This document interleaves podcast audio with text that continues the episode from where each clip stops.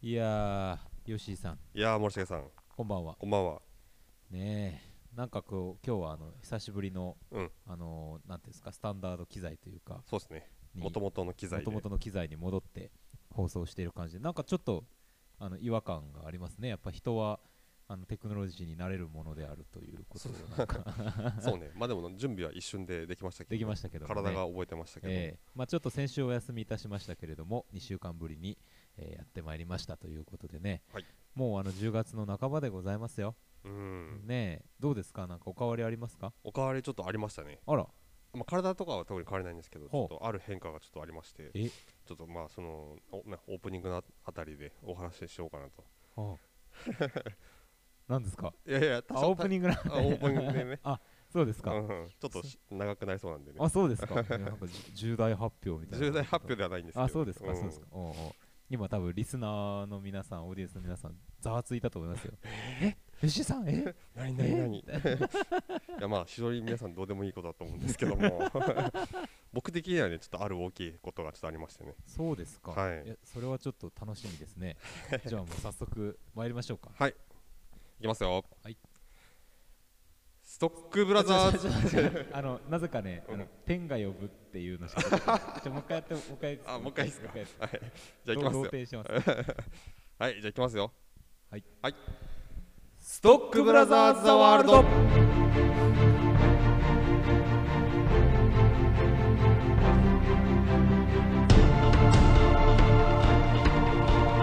今日無観客でもは観客ですねいははいはいはいちょあのー、ササンプラーが効かないっていう謎のいはいネタばらしが現象が起こってしまっておりますけれどもいやーま あまあねまあということでございまして、今日の観客えー毎週木曜日夜8時30分からお送りしておりますはいカルチャーキュレーションダバナシプログラムストックブラザーズ・ザ・ワールド、はいお相手はストックブラザーズ・ブラザーは森重裕介とよブルダー2吉井力人ですろしくお願いいたしますよろしくお願いしますまあということでございますけれどもななんですかあもういいいっちゃいますかいっちゃいっちゃってくださいえっとですね、あのー今のあのアメリカのビルボードチャート知ってますか、もしかさあまあ一応追ってますけどもん。あのまあ、1位、2位がとある、まあ、グループがあこうあのええー独独占というか、まはあ、いしはいばはいらはいくしてそうですてね、まああの韓国の BTS なんですはいけはいどはい、僕、そのダイナマイトって曲が、うん結構ね、最初はにあの1位取って、はいめちゃくちゃずっとこうまだ、えっと、今2位なのかな、ん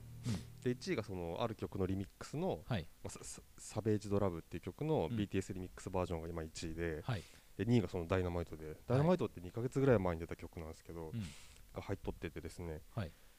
ていうのは僕全然今日今まで興味なかったんですけど、はいなんか先週ぐらいにツイッターでなんかえっと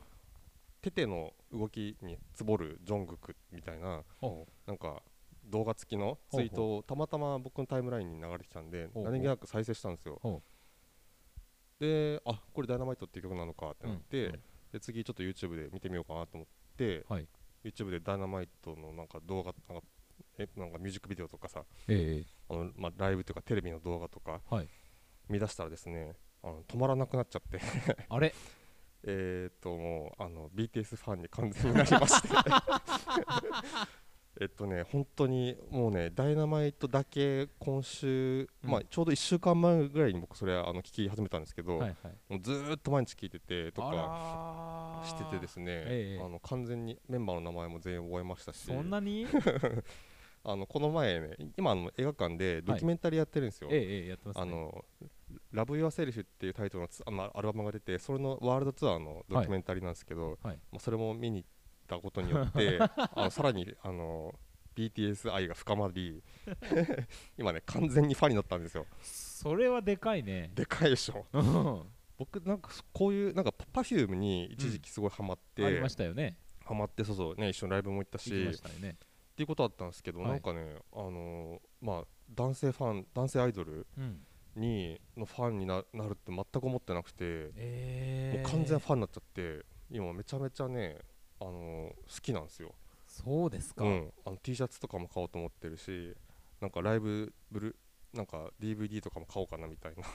どのあたりが特にいいですかやまあでもねやっぱうんダイナマイトの存在めちゃくちゃでかかったですね,、まあまあね曲の非常にあ聞いてました森下えさん僕はあの一普応通にあの聞いてますあはいの Spotify のリストとかで、えええもう曲多分どっかであんだけかかってヒットした曲だから多分どっかで聞いたことあったんでしょうけえど、はいはいなんかねあのやっぱダンスとかとセットで見ちゃってもうめちゃくちゃツボに入っちゃってなるほどなるほどあすげえかっこいいなと思って、うんうんで聞き出したんですけど、まあ、そういうの、まあ、そのなんかその見た目のとこから入り、はいでその今回今やってるそのドキュメンタリーが、そのまあ、ライブライブ自体にそのペルソナっていうなんか副題がついてるんですけど、はい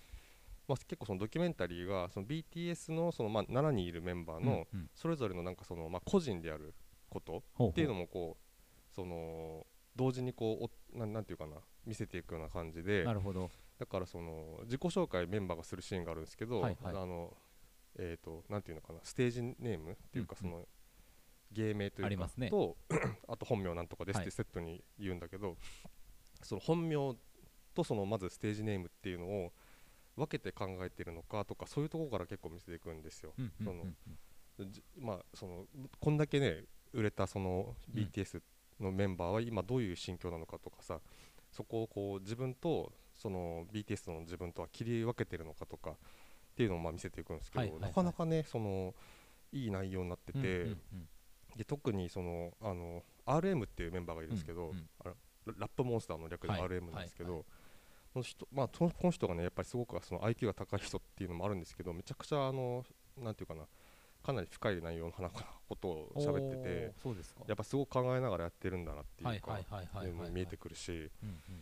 ていうのをね見ちうんああそうですか そうそうこれこれを見ちゃったことでもうなんかグループ自体がやっぱこうそのダイナマイトぼ僕ダイナマイトがやっぱどうしてもめちゃくちゃ好きだったんですけど、うんうもう本当にこれのだけね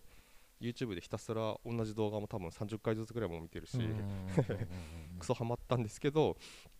BTS 自体にもすごいハマっちゃって他の曲も今聴き始めてるところでなっるほどなるほどていうところですね。えー結構ねその変化のあるグループというかうんうんあのーマーケットを変えてやっぱり全米でのチャートに入っていくようになってからうん、すご特いにうんうんその今のペルソナの話とかもそうですよね非常に現代的ないろんなものをそのスターが背負わされていく中でそうそうそそうのペルソナというものを使い分けてうんうんあのやっていくんだっていうような話とかって議論がありますけどはいはいはいそうまあそう、なんかねなんかね結構そうねそのね使い分けてうまいことやってるのかなっていうふうにまあ思いきやその、はい割とその最初そういうふうにしようとしてみたんだけどいい面はそのステ僕自分のいい面はそのステージの方に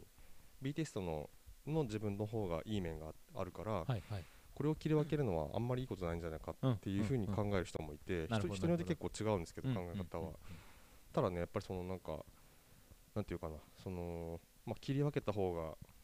でその、まあ、プライベートな自分を守るっていう、はいまあ、はい人もいるんでしょうけど、なんかそこた単純にそれだけでは終わらなくてなんかちゃちゃんとやっぱり BTS の自分も自分なんだっていうところはやっぱりみんなこう、うんうんうん大事にしてるというか、うんっんんんていうところなんだろうなってすごい伝わってきましたそね。うですよね、うんなんか下手にこう仮の姿的な出し方うんうんうんをせず、あのとはいえそのなんていうんですかリアル感みたいなものばかりを売りにするわけでもなく、うんうん全部ひっくるめてっていう形にしていくってそういうそうのそうはそう存在として非常に今のポップスタうーんの最先端ですようね、んうんうんうん、そうそうそうそう本当になるほどなるほどまあねうんそうそう単純にそういう意味でも面白かったしたもう BTS ファン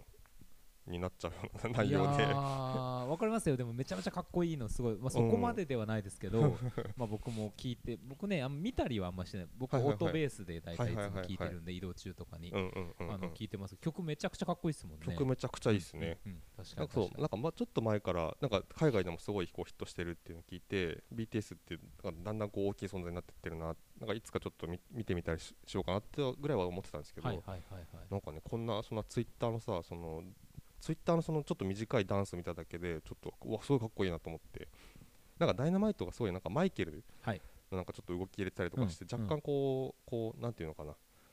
ななんていうんでしょうかねなんかこうニューレトロみたいな感じがすうんうんうんうるん感じもちょっとすごいかっこいいし、曲自体もねなんかうんこうんうサビの決め方もうんうんマイケル・ジャクソンを思わせうんうんるうんとかまあ近くで言えばブルーノ・マーズとかをちょっと思わせるよううんうんうんうんなはいはいはいはいその決め方はいはいはいはでいすよねそそうのそうそうダイナマイトっていうところの感じとかうんうはんいうんはうんいはうんいなるほどなるほどいやもうハマっちゃってあのダイナマイトのダンスもできるだけ覚えたいなと思ってるおんですけどお これあれ いやいやいやいやいやあのー勘弁してなんかその疲労的なの勘弁してヒロは あのほら単純に個人の満足で終わらせたいのに来月さうんあの生放送で映像付きみたいなのちょっと控えてるじゃないです か我々いやいやいやいやあの一日、ね、罰ゲーム罰ゲームここイベントこれなやっんだた一番太りが我々っていう予定になってるんですけど、はいはいはいまあ、そこと いやいやいやいややばいな言うんじゃなかったと 僕もほら練習しますからそうと いなやれいばやいいやいやでもね結構難しいんですよやっぱりやそうですよ、うんうんすごいやっぱなんかダンスの基礎がないとなかなかできない動き多いなと思ってるんですけどなんかキャッチーさを売りにしたそのうん TikTok 寄りのバズり方を目指すようなグループも確かにいるんだけどもああ彼らは割とあのちゃんとしっかり踊って、うもうん見せる、うんうんうんみたいな感じなのがまたいいですよねいやいいっすね、うんうんうんしかもあんだけの動きしながらこう歌ってるんで、はいすごいなとあとダンスのフォーメーションがやっぱすごいっすね、ななんか素人でもうわこれすごいがガンガンフォーメーション変わっていくなみたいなもう気持ちよくて、そうですね、うんというわけで、確かにはい、おーちょっとアーミーに僕なりましたとあーアーミーって言うんだフなァんンなかそうそうそうそうなるほどね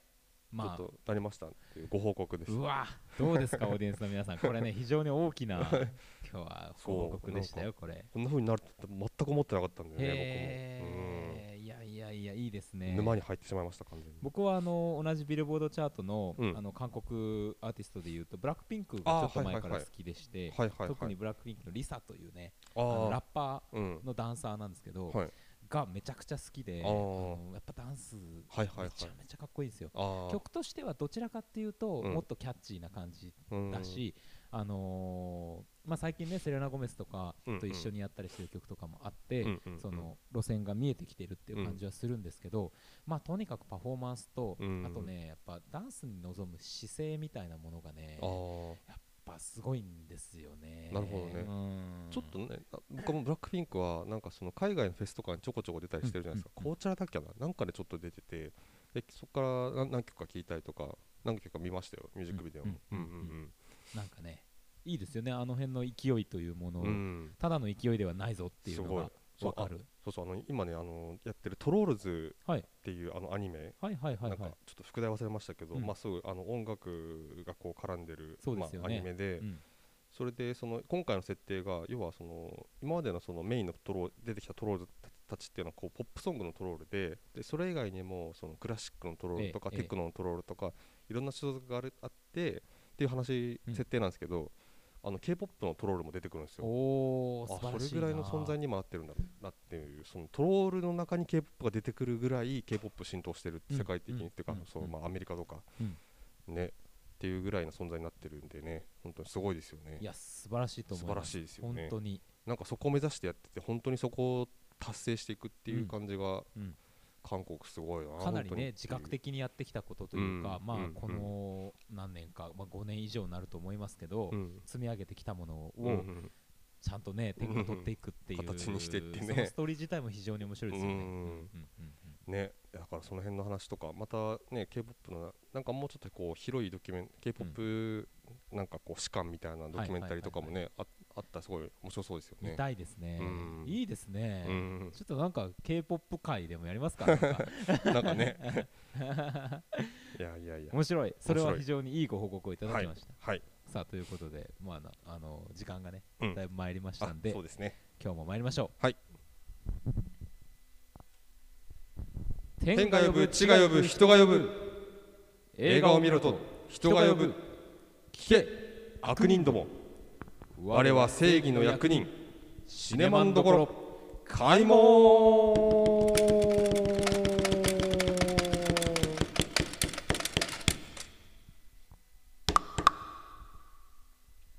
よいしょねあのドンケツゲームの音をその音だったんだなんかクリップのなんか音かと思ったクリップの箱の音かと思ったカチャカチャ言うとカチャカおチャ言ってた届けしましたけれども、えーこのシネマンどころのコーナーでは毎週何かしらの映画を我々がウォッチいたしましてこのシネマンどころの門をくぐれるかどうか恐れ多くも決済を下させていただく協議をするという、はいそういうね映画だばなしコーナー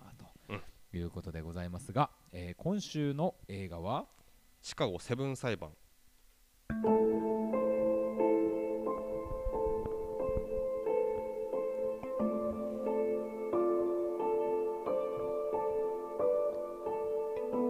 ベトナム戦争の反対運動に端を発し抗議デモを企てたとされ逮捕起訴された7人の男シカゴセブンの裁判を描いた実話に基づく物語暴動を煽った罪で起訴されてしまい歴史に悪名を轟かせた類を見ないほどの衝撃的な裁判が幕を開ける果たして反戦のために立ち上がった7人の男たちの運命はファンタスティック・ビーストシリーズのエディ・レッドメインインセプションのジョセフ・ゴードン・レビットらが共演うというんことでございます、はいはいはいはい、えーまあまあまあまあアーロン・ソッキン監督のうん映画でございまして今出た名前の他にもサシャ・バロン公演であったりマイケル・キートンマーク・ライランスといったような、うんまあ、名優がね、えー出揃っているということで非常に本当は非常にめちゃくちゃ話題になっておかしくない映画なんだけれども、うんうんちょっと上映の回数とかそういうのを見ると不遇かなって気もしますけど、まあそうですね結構限定的な多分公開ですよね、もっとなんかねメインはやっぱりネットフリックスで、その配信ですよっていう感じなんでしょうねそうちですねょっとまあ特別に映画館でもちょろっとやりますみたいな多分うん感じなんじゃないかと思うんですけどねでも劇場で見れてよかったですねすごくいや本当に良かったですね、まあ、まずこのかん、まあ、アーロン・ソーキン監督脚本っていうとこと、まあ、この,、まあ、藤あのキャスト陣はい見る見てさもうああもう見ます見ますみたいな感じじゃないですか、そうですねでまあ、見事にその両方とも、まあそのまあ、あの全体のその内容とその各キャストのその、まあ、使いどころというか出どころというかがすごくこう気持ちあのいい感じでうん出てて、まあこれぞアンサンブルといったあたうりんでしたね、そうですね、マイケル・キートンとかさ本当こう、あの全体で言うとちょろっとしか出てこないんだけど、すごく美味しいところうんで出いてやてだしね使い方うまい使い方うまいやっぱほらマイケル・キートンって味が濃いじゃない そうそうそうそうだからさあのやっぱこれぐらいで使うのが一番だっていうねそうそうそうそうんんんで最近のねマイケル・キートンなんかこう感じが悪いっていうさ、はいはいはいなんかあーで今回どうかなと思ったらねあの両キートンうん両両両キ面でートンいいキートンでしたいいいねいキートンで出てましたね、勇気出したぜっ ていうかっこいいはい、かっこいいそうなんかねあのなんかアーロン・ソーキンっぽいなっていう感じあのすごい抑制が効いてるんだけど、まあ、ちょちょろっちょろっとこうやっぱりこう気持ちいいというか、うんあの決め台詞じゃないけど、はいい、いセリフみたいなのがちょこちょこ出てきてて、あの僕はあのボルドウィーは読んでくれよみたいな、うんいうところとかうんうも、んあこれいいセリフ非だ常なに言葉の配置が上手でしたよね、うんそれはストーリー展開としての伏線の置き方という意味でもそうだし、うんうんあのやっぱそういう気の利いたっうんてうんうんいう意味でもそうだし、そうそうそうそうんんんね確かにっていうところがねやっぱりすごい満足度高くて、ただ結構内容としてはさあのもうなんていうかなあの検事側と完全には判事がこう、まあ、ほほとんどこう結託して、うんもうあの、まあ、結論ありきでなことを進めていく裁判っていう感じなので、うん非常にこうフラストレーションがたまるたまりますね内容で、うん、あその事実がどうとかうんそのをこう検証しようじゃないかっていう態度ではもう全くないっていうさ、ところで本当に理不尽なさことをどんどんしていくじゃないし、うんさされていくじゃないですか、このデモのあの、まあね主催本当に主催者主催者側がひどい話ひどい話めちゃくちゃひどい話でっていうところでねそのフラストレーションめちゃくちゃたまるんですけど、まあ、そのそれをは絶対こう解放にこの映画としてはこう持っていくんだけど、まあ、そこの着地もすごくいいいい塩梅でそうですねそのうん、ああよかった気もあのこいつらざまみろ終わったっていう感じほどにはこうならないようなうんうんところでちゃんとこう終わってたのも素晴らしいなと思いましたね、まあ今もまだこの問題が続いているということも感じさせるし、うんやっぱりその解決うんではない、うんその彼らのその過去あの未来、うんうんその後のこともちょっと書かれたりとかもするじゃないですうんか、ううーんんなんかやっぱりちょっとこの裁判というのが非常に大きなうんうんうん人生に影を落とす形にもそうですなっねているなっていう気もしました。うんうんうんうんあとねまあそのその時のそのまあそのこのデモ自体はベトナム戦争は反せそのベトナム戦争のデモはいとしてこう、まあ起きた裁あまあデモだけど、うんまあそれに関わらずい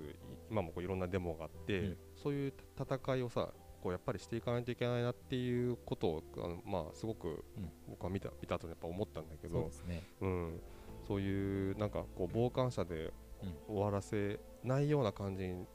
ぐらいになってたかなっていうのはちょっと思いましたね。そうですよね、うんでやっぱり視点としても、えっと60年代の話ですよね、なんだけれど、えっと司法長官うんうんであったりとか、その警察組織それから、えっと裁裁判組織、まあ、司法組織か、うんっていうものをあのフィーチャーしてるあたり、うんうんそれと政権との関係をフィーチャーしてるっていうのは、うんもう完全にそのトランプ政権うんのアナロジーというか、うんやっぱトランプ政権の最初の今ちょっと変わっちゃいましたけど、うんの司法司法のその長官というのも、うんうんやっぱりその警察の改革というものを止めた男うんうんそれまでに警察の改革をしてそのいわゆる2014年のブラック・ライブズ・マター運動の後、うんうんえー、と変わりつつあった警察の組織みたいなものの方がを積んだ男がいて、うんやっぱりそれがあなのるほど今に影を落としているとうんうんいうんううんそういう時代性ともうんリンクするものがあるので、うんうんまあさすがのテーマ選びというかうん着眼点、うんうんうんうん本当になんかあーもうなんか文句なしってうんうんいううん感じですよね。確かにうんねうんそのブラック・ライブスマター関連で言うとさそのあのブラックパンサーの委員長がねまあ途中退場するじゃないですかはい、でもでしかも8人目じゃないですかあの人シカゴセブン裁判っていうタイトルだけどでもすごく大事な8人目 ,8 人目だったなと思ってそうですね。うんあれいやこあまああのあの人のまあその存在とあのあの人にこう割いたボリュームこの映画で、うんわこの8人目だけどすそのすすごくこれ重要な8人目で、しかるべきボリュームでちゃんと描いたなっていう気がしまいすやね。タイトルをシカゴセブンという形逆ににしたことしたことでそうそうがそうまあそうさらに際立たせるっていうう。んうんうんうんいやーまさにまさに素晴らしいですよねそういう眼差しがしかもうん説教臭くないうんうんうん映画としてしっかり描かれていて、うんね、さっき吉井さんやったようなある意味その抑制の効いたうん演出の中でフラストレーションもさうんこう何かでこう煽ってバーンって持っていかれるというよりは、うんその現実の裁判の供述や陳述と,、うんえっといわゆるスタンダップコメディみたいなことをしているうん一人のその、えっとひ被告というか、うんうんアビーという男の話と、うんうんえ過去の回想をこう組み合わせながら見せていく形で、じわじわじわじわうん僕らのこの、な器をですねうんうん貯めていっうて、んでそれがこう登場人物と一緒にうんうん我慢ならないところにうん溢れていくうんからこその、うんあのラストのうんなんかこうグッとくる感じってグいッとうくるか感じやっぱ時間の使い方がめちゃくちゃうんうまいなって、うん130分という長さは一切苦にならないっうんていうところはありましたよね。ねうんうんでそれでいうとあのジョセフ・ゴードン・レビットの役のそのまあえっときえー検事側のはいあのまあメインメインでしょうかねそうですね。のの検事ですけどまあメインにさせられたというかねうんもう君にこういうことをやってもらいますっていうねそうですね最。初にそういうまあ任意を彼を受けるわけですけどはいの描き方もすごい、まああのなんていうかなあの絶妙だったかなと思って、うんなんかこうね彼もすごい複雑な人間だったじゃないですかこそうですね。う、うんなんかそのでもなんかちゃんとこう筋は通ってるよなっていう感じですごくこう描きてて、うんうんうんなんか憎むべき相手はではあるんだけどそなんかね、うん、もちろんこの不正に対して、うんあのげん何かを述べたいという気持ちも最初あった人だし、うん、でもやっぱりその組織の中で飲み込まれていく。うんうんうんでさすごく結構印象に残ってるのが、うんあの公園か遊園地みたいなところで、あの被告の2人とうんうんジョセフ・ゴードン・レビット検事が出会う場面があったじゃないですか、うんちょうどね、女子語のレビットが娘2人連れて公園来てる時にそうそうそうそううんうんであの時に、うんそのまあいろいろこう深い話になっていって子供たちにね、うんうんお金を渡して、うんうんあそこに入れてきておいでっうんていう話をするんですよ、うんうんでその行為自体が、うんジョセフ・ゴードン・レビットがこの検事として背負わされている行動そのものをね、まあ、ある種暗示しているようなうん形になっている、まあ、賄賂的なものであったりとあかっていうその、まーあ、なるほどね問題からうん目を背けていくことっていうのを暗示しているような形がして、あなんかね、うん辛さを僕の中では勝れるーまあそうねシーンそだっのたんですよねね。ちょっとこ娘にはあんまり聞かせたくないなっていう感じとかねううんんまあ後ろぐらいとこはあるんでしょうねそう彼そうにそもうそうねそううんいやだからそーの塩梅がすごい良かったなとですよね、うんそうまなんですあね、本当にねあの憎たらしいやつがねたくさん4人ぐらいかな出てきますけど いやもう本当あのまあいろんな感情が浮かびますようんあのーまあ一時期日本でもさうんその検察のうんうんその人事についての話って今年うんうんあったじゃないですか、はいはいはいうん、であの時にもなんかちょっと僕は考えたことだけども、はいやっんぱり言うわけじゃないけれども役職と年齢というものの相関性っていうものはやっぱりうんうん重要なポイントではあろうみたいなこともやっぱり今回また感じさせる部分でもあったし、うんうんうんだしやっぱりその権力うんみたいなものと司法とのその分裂独立のうんうんもう大事さみたいなものはうんまあ痛感する、当然痛感するわけじゃないですか、うんだからやっぱ内容や描いてるメッセージとしてもうんもちろんあの共感するものが多いし、うんそれを見せる手法としても、うんうんまあこれがベストあの画面のルックみたいなものも含めてう色のんなんかベストだったんじゃないかなっていう感じがします、うんいやー本当にねなんかちょっと気緩めばすぐこういうことをするぞっていうのはねねこう本当にもうみんなあの当たり前のようにこれは知っておきたいことですよね。うん裁判というのがいかに地獄かっていううんことですよ、うんそのもうある程度の社会悪みたいなものに見なさ見なされた裁判というものがう、んいかにその公正でないか、うんこれは決して今の日本の他人事ではないうんので、全くないですよねうん本当にいいややーあと本当にね非常にこうちょっと尺 2, 時間でタイトででまあでもなんか結構ボリュームはなんか割と長く感じたんだけど見てるときに、んでもなんか本当に編集とかテンポがすごいいいんでよかったですねうんうんちょ結構ね裁判のシーンがやっぱり多いんですけど、ー、うんうんなんか最初のさあの、まあ、その各メインの登場人物その、はい被告側ののところととかもさそのなんかこうその人が喋ってるセリフをこうどんどんつないでいって、うんこう人物をこううんうん交代させて、うんあのこう見せていくっていう、うんそのまあ、人物紹介のような最初の冒頭のところとかも、その全然言ってることがこう真逆だったりとかして、うん要は全く結託したあの一つの団体ではないっていうことをさ、もう最初に明らかにこうした上で、うんすごくこう分かりやすい編集をすごいししてるのとやっぱりあのそのデモの現場うんに至るその,、まあ、その現場が結構終盤になってどどういうふうなものだったかっていうのがこうやっと出てくるんだけど、うんそこもねあの見せ方とがすごくうまくてう。まいですね、うん本当にあのー状況説明が、うんあのーうるさすぎないうんうんうんということだと思うんですけどね、そのいわゆるこの事件の発端になったことうんっていうものを語ることに関してもものすそうごいね早いテンポで、うんうんなんならちょっとこうオーシャンズイレブンみたいなあさーそうね音楽とか流しながうんうんらすごいこわうかりやすやっていくっていう、うん曲の力もありましたよね。でもやっぱりそこでうんうんあんまりこう詳しいことを言い過ぎないからこそ、うんうん裁判の中で、えっと回想のシーンが入っていくことが決してうるさくなくなっていくとうんいうか、うんうんなんかねそのあたりもすごく良かったし、うんうんあのでも家では見られ見にくいうん映画なんじゃないかっていう気はしました、うん映画館のあの半軟禁状態みたいな暗いところにいてっていう中だからこそうんうんしっかりと集中できる映画そうね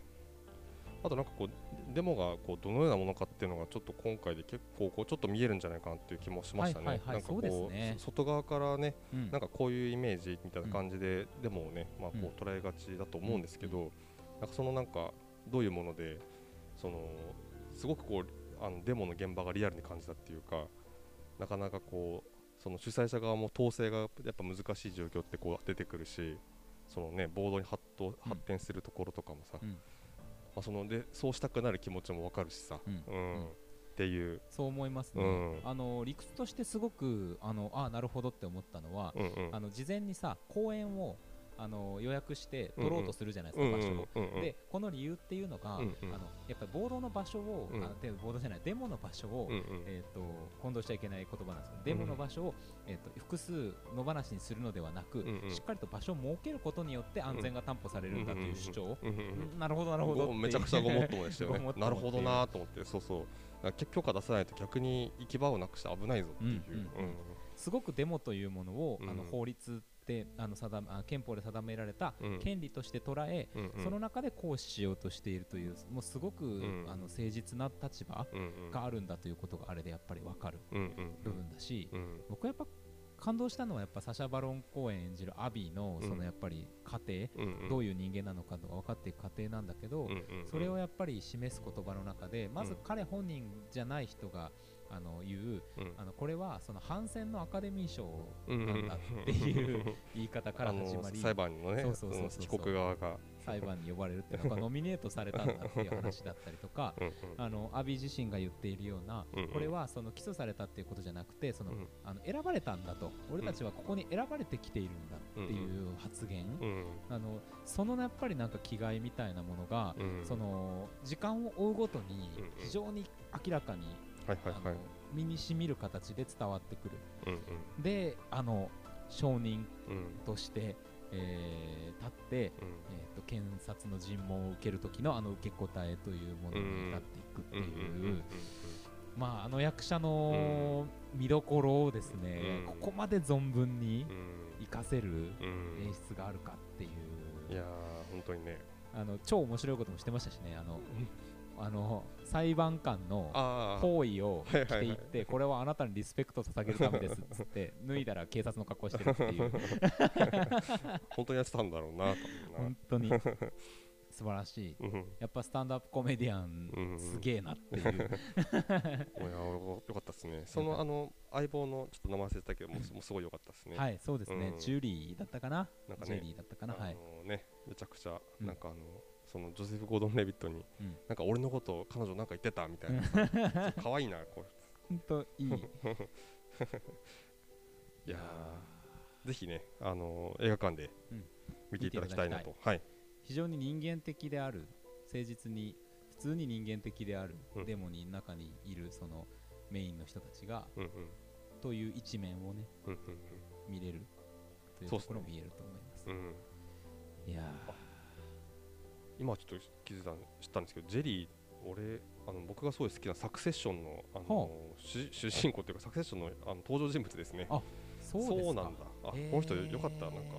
この役以外できなくなるんじゃないかっていう気がサクセッション見てたらするんですけど、うんうんいうんうんやいやなるほどねなるほどあまあちょっと外見がねだいぶ変わってたけどそうですはねはは全然わかんなよかいったうんうん感うんじいやーぜひあのこの映画ちょっと、えー福岡だとイオンシネマ福岡と木野シネマはい木下で天の神さん上映でやってはまいして、上映してますねちょっと少ないけれどもそうね、あのーもう今週末からは確かネットフリックスでも配信が始まりますけれども映画館で見るのも全然いいんじゃないでしょうかうん、ぜひ映画館行っていただきたいというふうはいに思います。思いますということでございまして今週の映画は、えーシカゴ7裁判ということでございます。はいよろしいですかこれはもうそうですね決済済ね今日はあの、 でーんとはならないっていでーんもならないうあたりでございますけれどもね。はいはいはいはいさあということで時間もなくなってまいりましたのでこのコーナー参りましょう、はい今日の英単語よ いしょーなんか